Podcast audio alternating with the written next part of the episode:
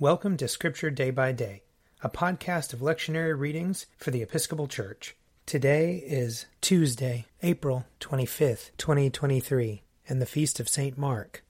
A reading from the book of Isaiah, chapter 52. How beautiful upon the mountains are the feet of the messenger who announces peace, who brings good news, who announces salvation, who says to Zion, Your God reigns. Listen, your sentinels lift up their voices, together they sing for joy. For in plain sight they see the return of the Lord to Zion. Break forth together into singing, you ruins of Jerusalem, for the Lord has comforted his people, he has redeemed Jerusalem. The Lord has bared his holy arm before the eyes of all the nations, and all the ends of the earth shall see the salvation of our God. Here ends the reading. Psalm 2 Why are the nations in an uproar? Why do the peoples mutter empty threats? Why do the kings of the earth rise up in revolt, and the princes plot together against the Lord and against his anointed? Let us break their yoke, they say. Let us cast off their bonds from us. He whose throne is in heaven is laughing. The Lord has them in derision. Then he speaks to them in his wrath, and his rage fills them with terror. I myself have set my king upon my holy hill of Zion. Let me announce the decree of the Lord. He said to me, You are my son, this day have I begotten you. Ask of me, and I will give you the nations for your inheritance, and the ends of the earth for your possession. You shall crush them with an iron rod and shatter them like a piece of pottery. And now, you kings, be wise. Be warned, you rulers of the earth. Submit to the Lord with fear, and with trembling bow before him, lest he be angry and you perish, for his wrath is quickly kindled. Happy are they all who take refuge in him. A reading from Ephesians chapter 4. But each of us was given grace according to the measure of Christ's gift. Therefore it is said, When he ascended on high, he made captivity itself a captive. He gave gifts to his people.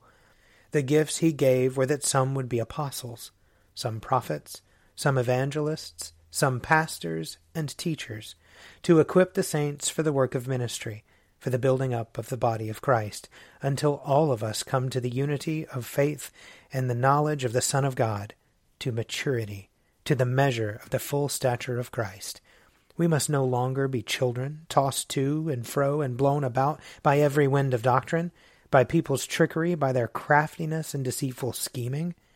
But speaking the truth in love, we must grow up in every way into Him who is the head, into Christ, from whom the whole body, joined and knit together by every ligament with which it is equipped, as each part is working properly, promotes the body's growth in building itself up in love. Here ends the reading. A reading from Mark chapter 1. The beginning of the good news of Jesus Christ, the Son of God. As it is written in the prophet Isaiah See, I am sending my messenger ahead of you, who will prepare your way. The voice of one crying out in the wilderness, Prepare the way of the Lord, make his paths straight. John the Baptizer appeared in the wilderness, proclaiming a baptism of repentance for the forgiveness of sins and people from the whole Judean countryside, and all the people of Jerusalem were going out to him, and were baptized by him in the river Jordan, confessing their sins. Now John was clothed with camel's hair, with a leather belt around his waist, and he ate locusts and wild honey. He proclaimed, The one who is more powerful than I is coming after me. I am not worthy to stoop down and untie the thong of his sandals. I have baptized you with water but he will baptize you with the Holy Spirit. In those days, Jesus came from Nazareth of Galilee and was baptized by John in the Jordan.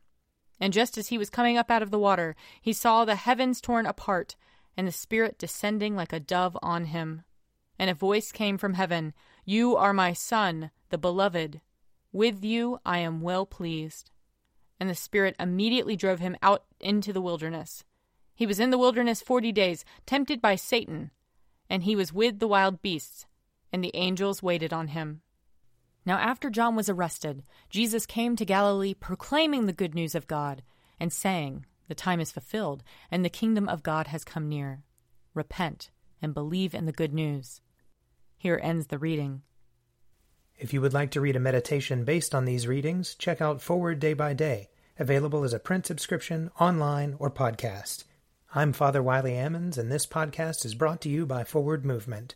Learn more about our work to inspire disciples and empower evangelists at www.forwardmovement.org.